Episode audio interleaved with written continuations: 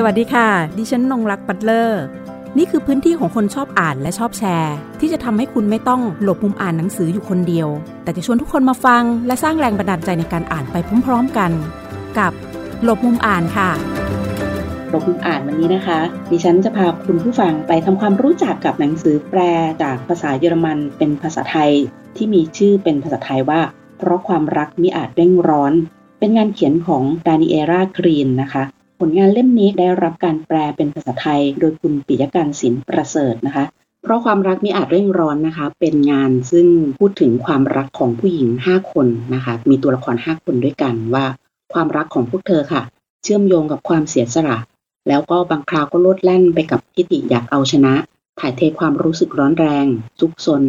ลับเร้นอยู่หลังม่านของความลับและบางครั้งนะคะก็เป็นความรักสิ้นหวังแต่ยังมีความหวังอยู่ตลอดเวลาวันนี้เราจะไปทำความเข้าใจนะคะกับแง่มุมความรักต่างๆผ่านงานแปลเล่มนี้รวมถึงวิธีการทำงานแปลของคุณปิยการศิลป์ประเสริฐด้วยซึ่งดิฉันเองได้เข้าไปฟังเรื่องการทำงานแปลของคุณปิยการและนักแปลท่านอื่นๆเนื่องในวันนักแปลสากลที่มีการจัดโดยสถาบันเกอเต้ประเทศไทยแล้วก็ได้เห็นวิธีการทำงานแปลของแต่ละท่านค่ะโดยคุณปิยการเองก็เป็นนักแปลอีกรุ่นหนึ่งซึ่งได้ร่วมแลกเปลี่ยนกับนักแปลอีกหลายท่านในวันนั้นนะคะวันนี้เราจะคุยกับคุณปิยการกันค่ะสวัสดีค่ะคุณปิยการค่ะค่ะสวัสดีค่ะค่ะวันนี้ขอบคุณมากเลยนะคะที่มาร่วมพูดคุยในรายการหลบมุมอ่านของไทย พี บี เอส Podcast นะคะพอได้รับการมอบหมายจากทางสำนักพิมพ์คุณเบียร์เองมีวิธีการเตรียมตัวอย่างไรบ้างเช่นมีการศึกษางานของนักเขียนประกอบไหมหรือว่าได้มีการอ่านฉบับแปลภาษาอื่นประกอบด้วยไหมในการทำงานแปลเล่มนี้ค่ะค่ะขอบคุณค่ะก็เริ่มแรกที่ได้รับการติดต่อจากทางสำนักพิมพ์นะคะก็มีการพูดคุยกันก่อนทางสำนักพิมพ์ก็ได้มีการนัดคุยว่าการทำงานเป็นยังไงทำความเข้าใจเบื้องต้นนะคะแล้วก็สำนักพิมพ์ก็แจ้งว่ามีต้นฉบับที่สนใจจะให้แปลอยู่นะคะแล้วก็ได้มีการอ่านต้นฉบับอะค่ะแล้วก็มีการค้นคว้าข้อมูลเกี่ยวกับผู้เขียนนะคะก็คือคุณดานิเอร่า กรีนเนี่ยนะคะแล้วได้มีการไปยืมหนังสือเสียงนะคะเป็นแพลตฟอร์มออนไลน์ของสถาบันเกอเท่ค่ะแล้วก็มาฟังแต่ว่าเล่มที่จะแปลเนี่ยมันยังไม่ได้มีในห้องสมุดที่มีแต่เป็นเล่มก่อนหน้านี้นะคะของนักเขียนคนเดียวกันก็เลยลองมาอ่านแล้วก็มาฟังก่อนนะคะแต่ว่าไม่ได้มีการไปหาฉบับภาษาอังกฤษมาอ่านเพราะว่าเนื่องจากตัวเองก็คืออ่านเป็นต้นฉบับภาษาเยอรมันตอนที่อ่านที่เป็นหนังสือเสียงเนี่ยก่อนที่จะอ่านตัวต้นฉบับที่เป็นเล่มไม่แน่ใจว่าในฐานะที่เป็นนักแปลเองเนี่ยเวลาฟังจากเสียงกับอ่านจากเล่มมันให้ความรู้สึกต่างกันอย่างไรบ้างไหมคะหรือว่ามันมีผลกับการแปลไหมเผื่อบางคนก็อาจจะมีรายละเอียดแบบดีเทลว่าพอฟังแบบเสียงมันก็อาจจะช่วยบิวหรือว่าสร้างบรรยากาศอีกแบบอย่างเงี้ยค่ะค่ะก็คือจริงๆที่ได้อ่านไปมันจะเป็นอีกเล่มนึงที่เป็นของนักเขียนคนนี้นะคะแล้วก็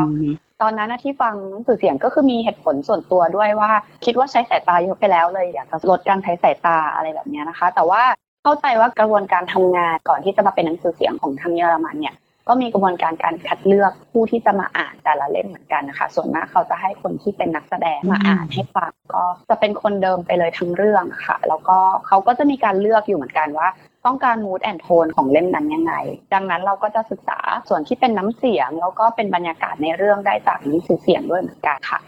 อีกอย่างนึงที่ไปหามาเพิ่มเติมก็คือจะพยายามไปดูบทสัมภาษณ์ของผู้เขียนนะคะที่ให้สัมภาษณ์อาจจะเป็นคลิปวิดีโอเพราะว่าเราอยากทำความรู้จักผู้เขียนมากขึ้นไม่ใช่นอกจากในแง่บทวิจารณ์หรือว่าสิ่งที่ผู้เขียนเขียนมาเองแล้วเราอยากดูว่าเวลาผู้เขียนให้สัมภาษณ์เนี่ยเขาเป็นยังไงบ้างค่ะจะได้เหมือนกับพยายามเชฟความคิดจิตใจของเขาได้มากขึ้นค่ะอืมตอนที่ฟังคลิปหรือว่าตามไปดูคลิปของเขาเนี่ยมันก็ทำให้เราได้เรียนรู้ตัวนักเขียนนะคะตรงนี้มันทำให้เรารู้สึกว่าความใกล้ชิดหรือว่าการตีความเขาเนื่องจากว่าเราทำงานเราก็คงไม่ได้เป็นนั่งแลกเปลี่ยนกับเขาว่าเออตรงนี้ตรงตามที่คุณต้องการหรือเปล่าอย่างเงี้ยนะคะการตามดูเรื่องราวของเขาแบบนี้นี่ดูข้อมูลเยอะไหมคะก็พยายามดูค่ะแต่ว่าเนื่องจากมันก็ไม่ได้มีให้ดูเยอะหรือไม่ได้มีให้อ่านเยอะมากเท่าไหร่อะค่ะเราก็เอาเท่าที่มีเท่าที่หาได้อะค่ะก็คลิปวิดีโออาจจะมีสักสามสี่คลิปอย่างเงี้ยค่ะแล้วก็จะมีบทวิจารณ์การสัมภาษณ์เล็กๆน้อยๆแบบเนี้ยค่ะเราก็พยายามดูค่ะในส่วนที่เกล็ดนะคะในการทำงานที่ทางคุณปิยการได้เล่าในเรื่องของการฟังหนังสือเสียงเผื่อนักแปลท่านใดนะคะจะเอาไปใช้เป็นเทคนิคอันนี้ก็เพิ่งทราบเหมือนกันนะคะเพราะว่าตอนนี้เราก็จะมีทั้งหนังสือเสียงหนังสือที่เป็นรูปเล่มนะคะรวมถึงออนไลน์ดังนั้นเนี่ยมูดแอนด์โทนที่ปรากฏในหนังสือเสียงเนี่ย มันก็สามารถนำมาประยุกต์ใช้นะระหว่างที่เราทำงานแปลได้เช่นเดียวกันค่ะทีนี้เราจะกลับมาที่การทำงานแปลเล่มนี้นะคะเพราะความรักมิอาจเร่งร้อนวันนั้นที่ฟังก็คือบอกว่าใช้เวลาการทำงานถึงหกเดือนด้วยกันนะคะทีนี้ในระยะเวลาดังกล่าวค่ะมีกระบวนการอย่างไรในการทำงานเนื่องจากคุณปิยการเองก็มีงานประจำทำอยู่ด้วยค่ะสิ่งสำคัญอย่างหนึ่งก็คือการทำงานแปลนั่นก็คือเรื่องของการจัดวินัยตัวเองนะคะการทำงานร่วมกับบรรณาธิการแปลแล้วก็บรรณาธิการต้นฉบับค่ะค่ะก็คือจริงๆระยะเวลาหกเดือนที่ให้เป็นระยะเวลาของการแปลอย่างเดียวเลยค่ะเนื่องจากตอนที่พูดคุยกับทางสำนักพิมพ์ตั้งแต่แรกแล้วสำนักพิมพ์ก็ทราบว่าเราก็มีงานประจำค่ะดังนั้นก็เลยให้เวลาการแปลเล่มประมาณสองร้อยกว่าหน้าก็ค่อนข้างจับพอเพียงเหมือนกันค่ะแต่ว่าเนื่องจากมันเป็นเล่มแรกเราอาจจะยังจับเวลาได้ไม่ดีนักก็เลยขอเกินเวลาไปสักเล็กน้อยนะคะแต่ว่ากระบวนการการทำงานของเราเนี่ยก็คือจะเป็นตอนแรกสุดเลยเนี่ยมันก็ต้องเป็นการทดลองนะคะเพราะว่าเป็นเล่มแรกนะคะก็จะพยายามเขียนก่อนเขียนด้วยมือเนี่ยค่ะลงไปแล้วก็พอคิดว่าเดี๋ยวเราจะเขียนก่อนเนาะแล้วเราจะเอามาพิมพ์ทีหลังตอนพิมพ์เนี่ยมันก็จะเป็นการแก้ไขอะไรอย่างเงี้ยนะคะแต่ทีเนี้ยเนื่องจากว่าเราประเมินตัวเองกับการเขียนของเราไม่ค่อยดีเท่าไหร่ช่วงหลังๆก็คือไม่ทันกลายเป็นว่าต้องพิมพ์เลยแล้วก็จะมาอ่านแก้ทีหลังค่ะพอเริ่มทำผลงานชิ้นถัดๆไปเนี่ยก็คิดว่าจะไม่ไม่ได้ทำแบบนั้นอีกแล้วก็คือจะพิมพ์ไปเลยแล้วเดี๋ยวค่อยมาแก้ทีหลังเนื่องจากกระบวนการเขียนเนี่ยมันค่อนข้างใช้เวลานานแล้วก็ช่วงที่งานยุ่งก็อาจจะไม่ค่อยทันเท่าไหร่ค่ะอืมอันนี้ก็เห็นวิธีการทำงานนะคะชอบที่บอกว่าเป็นกระบวนการทดลองรูปแบบหนึ่งเช่นเดียวกันนะคะที่บอกว่าต้องเริ่มอยากเขียนก่อนแล้วรู้สึกว่าเอ้ยมันไม่ฟิตอินกับเราเท่าไหร่แล้วนะก็มาเป็นในเรื่องของการพิมพ์แทนนะคะแล้วก็ค่อยๆขัดเกลานะคะจากตรงนั้นแล้วกับตัวบรรณาธิการเองหรือผู้ที่ทำบรรณาธิการต้นฉบับให้ค่ะทีนี้มันเข้าสู่โปรเซสก่อนที่จะจัดพิมพ์ค่ะทำงานร่วมกันอย่างไรบ้างคะตรงช่วงขัดเกลานี่ใช้เวลานานไหมตอนช่วงขัดเกลาก็คือทางสำนักพิมพ์จะเป็นคนดูแลเรื่องนี้ให้อ่ะค่ะเราก็ส่งต้นฉบับไปสำนักพิมพ์ส่งให้อาจารย์ถนอมนวลซึ่งเป็นบรรณาธิการต้นฉบับค่ะเป็นผู้ตรวจแก้แล้วก็ส่งกลับมาที่เรานะคะแล้วเราก็มีเวลาประมาณตอนนั้นจำไม่ได้แล้วว่าเท่าไหร่นะประมาณเดือนใส่กันในการแก้ไขค่ะแล้วก็ส่งกลับไปให้ทางสำนักพิมพ์เพื่อไปดูอีกทีนึงแล้วหลังจากนั้นก็จะเป็นการจัดพิมพ์นะคะเรื่องนึงที่คุณปิยการได้พูดถึงในวันที่มีการคุยในวันนักแปลสากลนะคะนั่นก็คือเรื่องบทบาทของตัวละครนะคะซึ่งประกอบด้วยผู้หญิงห้าคนด้วยกันแล้วมันก็จะมีเรื่องของเพศสถานะวิถีชีวิตความแตกต่างกันตัวบริบทของตัวละครแต่ละตัวทั้งห้าตัวนะคะก็เป็นภาพตัวแทนของผู้หญิงกับความรักในมุมของตัวเองค่ะคิดว่าตัวละครทั้งห้าตัวนี้ค่ะเขาเป็นภาพแทนความรักแล้วก็เพศสถานะของเขาเนี่ยอย่างไรบ้างคะค่ะก็จริงๆมันก็จะมีเท่าที่เราเข้าใจกันทั่วไปก็คิดว่าผู้หญิงที่อยู่ในประเทศทางตะวันตกนะคะอาจจะมีสิทธิเสรีภาพเหมือนมี voice ที่ได้พูดมากกว่าผู้หญิงในประเทศที่อาจจะมีความชายเป็นใหญ่มากขึ้นนิดนึงแต่จริงๆแล้วอ่ะยังไงก็ตามอ่ะเขาก็ยังรู้สึกถึงความไม่ไม่เท่าเทียมยังเสียงเขาอาจจะยังไม่ได้ยินมากมายเท่าไหร่นะคะแล้วก็มันจะมีในสังคมที่จะมีความคาดหวังต่อหน้าที่ของผู้หญิงนะคะที่ผู้เขียนได้ถ่ายทอดออกมาในเรื่องนี้เนี่ยเป็นเหมือนกับชีวิตธรรมดาทั่วไปเนี่ยแหละแต่เราจะเห็นเรื่องนี้โผล่เข้ามาเรื่อยๆเรื่อยๆนะคะแล้วก็อาจจะทำให้ผู้อ่านได้เห็นตรงนี้ด้วยนะคะแม้ว่าในชีวิตประจำวันทั่วไปอาจจะไม่ได้เห็นเนาะมันจะมีความคาดหวังที่อาจจะให้ผู้หญิงเนี่ยมีความอ่อนโยนแต่ก็เข้มแข็งแล้วก็มีความคาดหวังให้ต้องรู้หน้าที่ด้วยต้องทำหน้าที่ให้ดีไม่ว่าจะเป็นหน้าที่แม่หน้าที่ลูกนะคะหน้าที่พี่สาวน้องสาวหน้าที่ของการทำงานอาชีพต่างๆหรือแม้กระทั่งหน้าที่ของคนเดินผ่านไปผ่านมาอย่างเงี้ยก็จะมีความคาดหวังนิดนึงว่าผู้หญิงอาจจะต้องมีการตอบสนองแบบที่อาจจะให้ดูน่ารักจัดการตัวเองได้คือต้องมีความเป็นผู้หญิงนะคะมีความเป็นคนฟังเป็นคนยอมรับอะไรอย่างเงี้ยค่ะมันจะมีมาเรื่อยๆโผล่มาในเรื่องในระหว่างที่เราก็จะเห็นบุคลิกหรือว่าการถูกคาดหวังจากสังคมผ่านตัวละครนะคะที่เป็นผู้หญิงเหล่านี้มันให้ภาพสะท้อนอะไรตัวเราบ้างทีนี้เราลองมองกลับมาที่เราอ่ะเราก็เป็นผู้หญิงเหมือนกันที่แปลเล่มนี้ตอนที่เราแปลเรารู้สึกว่าเอ้ยเราเชื่อมโยงอะไรกับตัวละครเหล่านี้ได้บ้างค่ะก็จริงๆรู้สึกโชคดีเหมือนกันที่ได้แปลเล่มนี้เป็นเล่มแรกนะคะเพราะว่าพออ่านแล้วมันจะรู้สึกอินไปด้วยกับตัวละครแล้วก็กับนักเขียนด้วยเพราะว่าผู้หญิงที่อยู่ในเรื่องนี้จะอยู่ในวัยเดียวกับเราอะค่ะก็จะมีการผ่านประสบการณ์บางอย่างที่เราก็เคยมีหรือว่าไม่เคยมีแต่เราสามารถเข้าใจได้อะค่ะ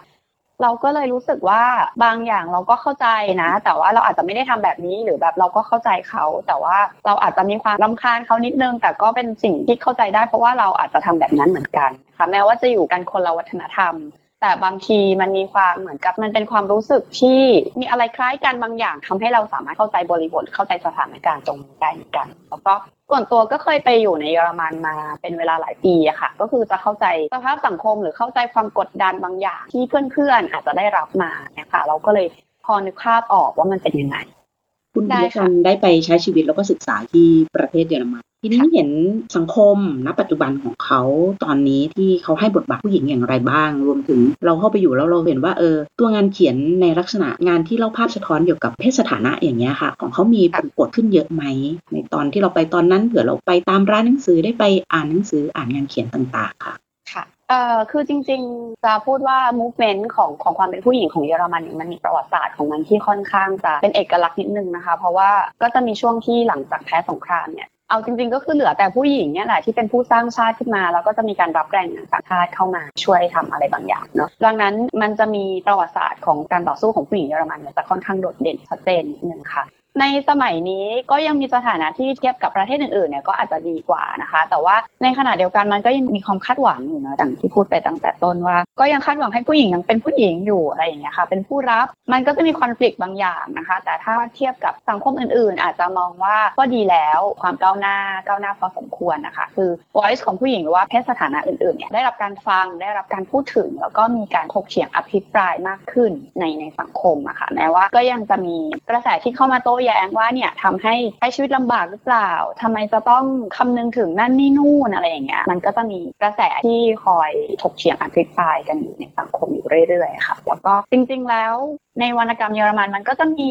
ประเภทของเขาเองก็คืออาจจะเป็นวรรณกรรมผู้หญิงหรือว่าวรรณกรรมเฟมินิสต์หรือว่าวรรณกรรมแนวเจนเดอร์อย่างเงี้ยก็มีค่ะส่วนเล่มนี้เราอาจจะไม่ได้จำกัดความตัวเองขนาดนั้นแต่ว่าเมื่อเราอ่านหรือว่าเราเสพในฐานะผู้อ่านคนไทยเราก็อาจจะคิดว่าเออมันให้เสียงของผู้หญิงเยอะขึ้นเนาะก็เลยรู้สึกว่ามันน่าจะเอามาพูดคุยกันถึงประเด็นนี้ได้มากขึ้นค่ะค่ะก็เรียกได้ว่าเล่มนี้ก็ทำให้เราได้เห็นเสียงของผู้หญิงนะคะในบริบทที่ค่อนข้างจะเป็นปัจจุบันของเยอรมันไปด้วยพร้อมๆกันนะคะและในการที่คุณปิยกันต์ได้เล่าถึง movement ของผู้หญิงในช่วงตั้งแต่หลังแพ้สงครามนั้นเป็นต้นมาก็จะเห็นบทบาทของผู้หญิงนี่มันปรากฏชัดเจนเด่นขึ้นนั่นก็อาจจะเพราะว่าหนึ่งผู้หญิงไม่ได้ไปรบในสงครามนะคะในช่วงระดับนั้นก็จะมีผู้หญิงกลุ่มนึงอาจจะเป็นพยาบาลหรืออะไรนะคะที่เขาจะต้องไปอยู่ในสถานการณ์ของสนามรบในช่วงเวลาดังกล่าวหรือว่าคนทำอาหารหรืออะไรต่างๆพวกนี้แต่ในขณะเดียวกันผู้หญิงอีกจำนวนมากไม่ได้ไปรบในสงครามนะคะดังนั้นหลังจากนั้นน่ะก็จะเห็นบทบาทของผู้หญิงซึ่งมันเห็นได้ชัดเจนขึ้นนะคะ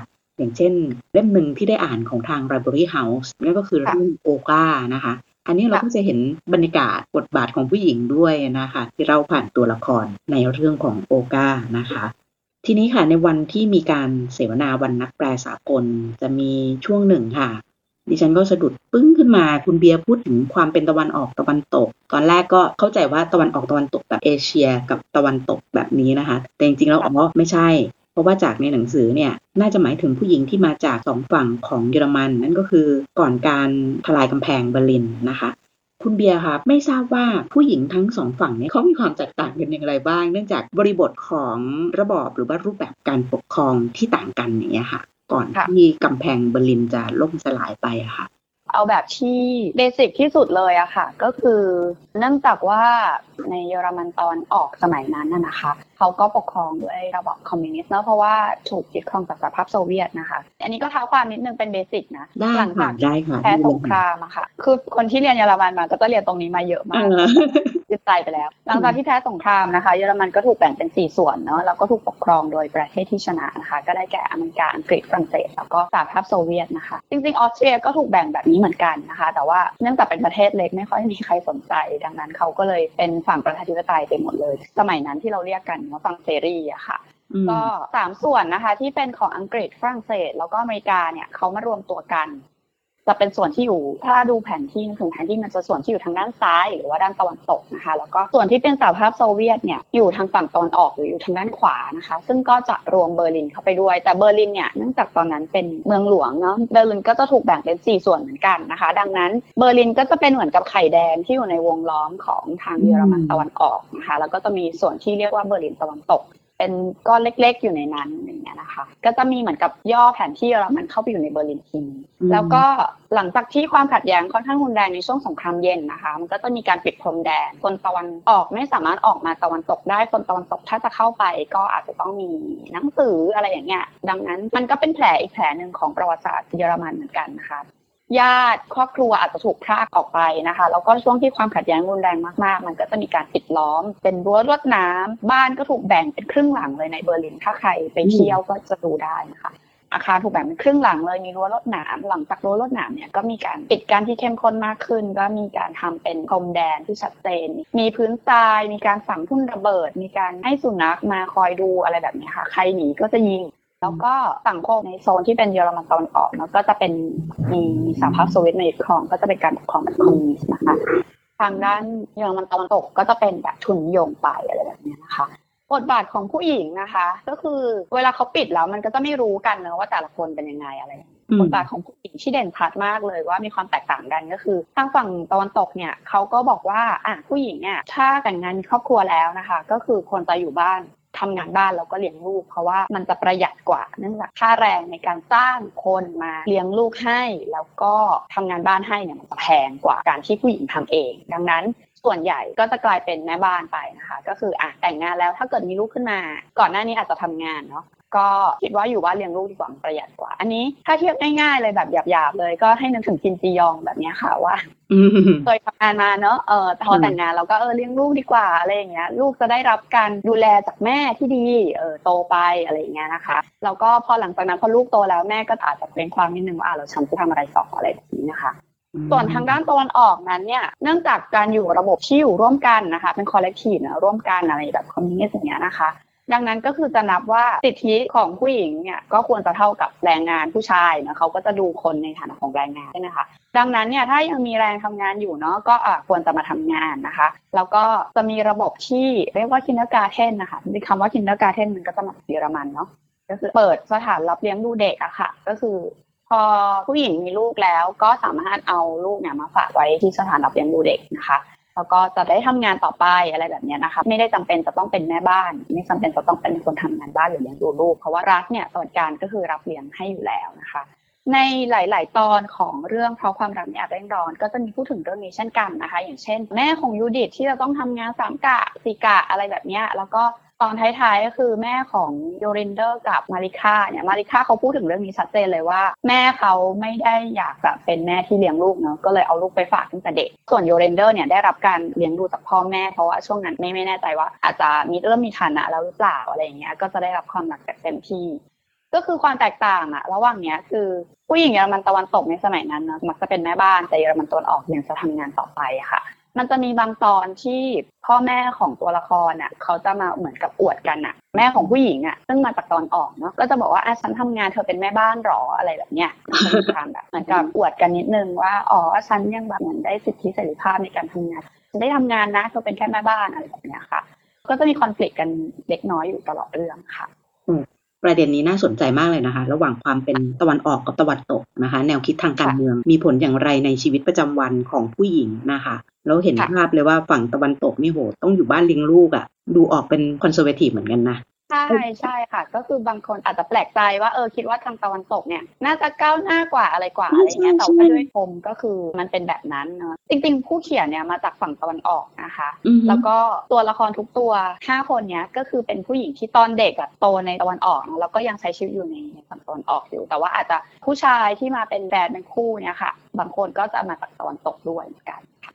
นรูปแบบการปกครองนะคะการเมืองทั้งสองฝั่งเนี่ยจริงๆเขาสร้างสีสันให้กับตัวละครได้เช่นเดียวกันนะมันน่าสนใจพอมันผืนเดียวกันแต่มันอยู่แค่คนละฝั่งแค่นี้ตัวนักเขียนนี่เก่งทีเดียวที่สามารถทำให้เห็นข้อแตกต่างโดยไม่ได้พูดเรื่องแบบต้องชนกับการเมืองตรงๆอ่ะแต่เล่าผ่านวิถีชีวิตของผู้หญิงที่ปรากฏในเรื่องนะคะสิ่งหนึ่งที่หลายคนเขาจะต้องนึกถึงวรรณกรรมเยอรมันนั่นก็คือความแตกต่างจากวรรณกรรมจากฝั่งอังกฤษแล้วก็อเมริกานะคะงานเขียนของทางเยอรมันเนี่ยหลายๆคนก็จะบอกว่าเออมันดิ่งลึกมันเข้าไปเล่นกับความรู้สึกด้านลึกของเราเยอะมากอะไรอย่างเงี้ยนะคะหลายคนก็สะท้อนออกมาแบบนั้นกันทีนี้การที่คุณปิยการเองนะคะเลือกศึกษาด้านนี้ค่ะพอเราศึกษาลงลึกแล้วเนี่ยเราค้นพบอะไรใหม่ๆกับการอ่านวรรณกรรมแล้วก็การแปลของเราบ้างค่ะโดยเฉพาะวรรณกรรมเยอรมันค่ะ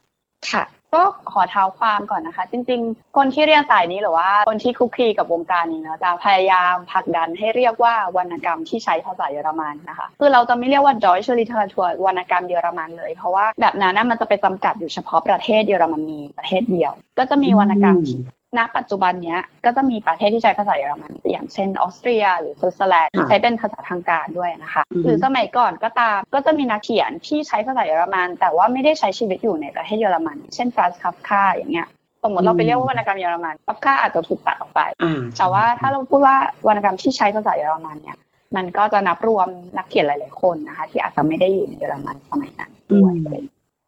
ก็ก็จะมีประเด็นตรงนี้นิดนึงแล้วก็ตอนที่เรียนเนี่ยก็คืออย่างอย่างที่คุณนงรักบอกเมื่อกี้ว่ามันก็จะมีความลึกซึ้งของมันเนอะปรัชญาเก่าๆนะคะค่ะอย่างของเกอเธหรือเฮสเซเองก็จะมีความลึกซึ้งลงลึกนิดนึงนะคะแล้วก็พอผ่านสงครามโลกมาอย่างเงี้ยแผลก็จะเยอะนิดนึงทั้งแผลเรื่องของการเป็นนาซีแผลเรื่องของการถูกแบ่งประเทศนะคะมารวมกันแล้วอะไรอย่างเงี้ยนะคะแล้วก็ยิ่งยิ่งทำให้วรรณกรรมที่ใช้ภาษาเยอรมันเนี่ยมันจะมีความโดดเด่นในเรื่องของการคิดลึกแล้วก็การวิพากษ์ตัวเองหรือว่า self criticism เหมือนกันนะคะก็คือ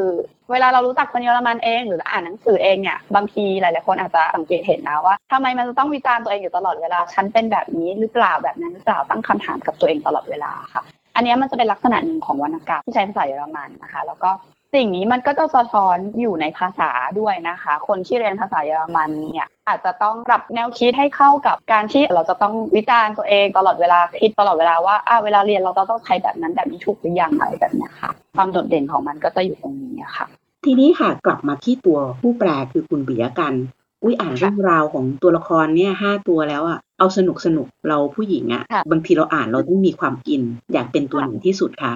เอาจริงๆคือไม่อยากเป็นตัวไหนเลยเพราะว่าได้คำถามนี้มาก็แอบคิดเหมือนกันเนาะว่าแบบเอ๊ะเราอยากเป็นตัวไหนหรือเปล่านะคือมันจะมีบางตัวที่เราก็ชอบบางอย่างบางตัวก็ไม่ได้ชอบอะไรอย่างเงี้ยค่ะแต่ว่าไม่ได้อยากเป็นตัวไหนพิเศษเพราะเรารู้สึกว่าแต่ละตัวในนั้นนะเขาจะมีชีวิตของเขาที่แบบมันก็พูดง่ายๆว่าไม่มีใครที่จบสวยอะไรอย่างเงี้ยหรือว่าชีวิตราบรื่นอะไรอย่างเงี้ยนะคะแต่ว่าถ้าปรับเป็นคำถามที่คิดว่าคนไหนใกล้เคียงกับเรามากที่สุดได้ได้อ่ะลองดูประมาณนี้คิดว่าน่าจะเป็นยูดิตอะค่ะยูดิตเพราะว่าเรารู้สึกว่าเราใช้ชีวิตคล้ายยูดิตมากที่สุดนะช่วงเวลาตอนนี้แล้วก็ที่ผ่านมาที่ใกล้ๆในปีสองปีหลังที่ผ่านมาเนี่ยน่าจะใกล้เคียงกับยูดิตมากที่สุดค่ะแต่ว่าถ้าถ้าผ่านไปอีกนิดนึงเราอาจจะอยากเป็นมาริก้าเพราะว่ารู้สึกว่ามาริก้าตอนท้ายๆอะชีวิตเขาลงตัวนิ่งนิ่งนิ่งสำหรับคนที่เบรกดาวขนาดนั้นถ้ามันนิ่งได้แบบนี้ก็น่าจะดีอะค่ะเล่มแรกนะคะที่แปลแล้วตัวเองอยากจะพัฒนาในด้านไหนบ้างแล้วก็เห็นอะไรที่เราอยากจะต้องปรับแหละสำหรับเล่มถัดไปนะคะเพราะตอนนี้ก็กำลังทำเล่มที่สองอยู่นะคะก็จากการเรียนรู้จากเล่มแรกนะคะตอนนี้ก็คือมาปรับปรุงวิธีการทำงานนะคะก็พยายามจัดการเรื่องเวลาให้ดีขึ้นนะคะแล้วก็สิ่งที่อยากจะพัฒนาอีกก็คืออยากจะมีปฏิสัมพันธ์กับสังคมที่ใช้ภาษาเยอรมันให้มากกว่านี้ค่ะอย่างเช่นจริงๆถ้าเป็นไปได้ก็อยากจะไปประเทศใช้ภาษามันจะเป็นออสเตรียสวิสหรือว่าเยอรมันก็ได้ค่ะอาจจะแบบปีละครั้งหรือสองปีครั้งนะคะก็ดูอีกทีนึงเพราะว่าอยากจะอัปเดตสภาพสังคมของเขาวัฒนธรรมของเขาอะไรแบบนี้ค่ะเพราะว่าบางทีเราเราอาจจะแค่ดูหรือฟังพอดแคสต์หรือว่าดูรายการจากในทีวีของเขาอะไรอย่างเงี้ยมันยังไม่ได้ความรู้สึกของที่นั่นนะว่าตอนนี้เขาเป็นยังไงบ้างคือเราเคยไปอยู่มาแต่ว่าเราก็รู้ว่าแต่ละปีที่ผ่านไปแต่ละเหตุการณ์ที่มันเกิดขึ้นนะมันก็อาจจะเปลี่ยนเหมือนกับบรรยากาศหรือว่าไวบ์ของสังคมไปได้บ้างค่ะก็เลยรู้สึกว่าเออน่าจะต้องไปดูบ้างแล้วก็รู้ว่ามันเป็นยังไงตอนนี้เขาใช้ภาษากันแบบไหนสิ่งที่อยากรู้เพิ่มเติมอะค่ะก็คืออยากรู้การใช้ภาษาที่มันอัปเดตที่เป็นปัจจุบันนะแล้วก็อีกอย่างคืออยากรู้ภาษาเก่าซึ่งเรายังมีความรู้ตรงนี้ยังไม่มากเท่าไหร่อะค่ะมันอาจจะไม่ได้ใช้ในการแปลเล่มที่กำลังทำอยู่เพราะว่าเล่มที่จะมาทำอยู่ก็คือเป็นภาษาค่อนข้างใหม่นิดนึงแต่ว่าเราก็อยากรู้อะไรที่มันเป็นสำนวนเก่าที่เราจะหาได้ยากนิดนึงหรือถามคน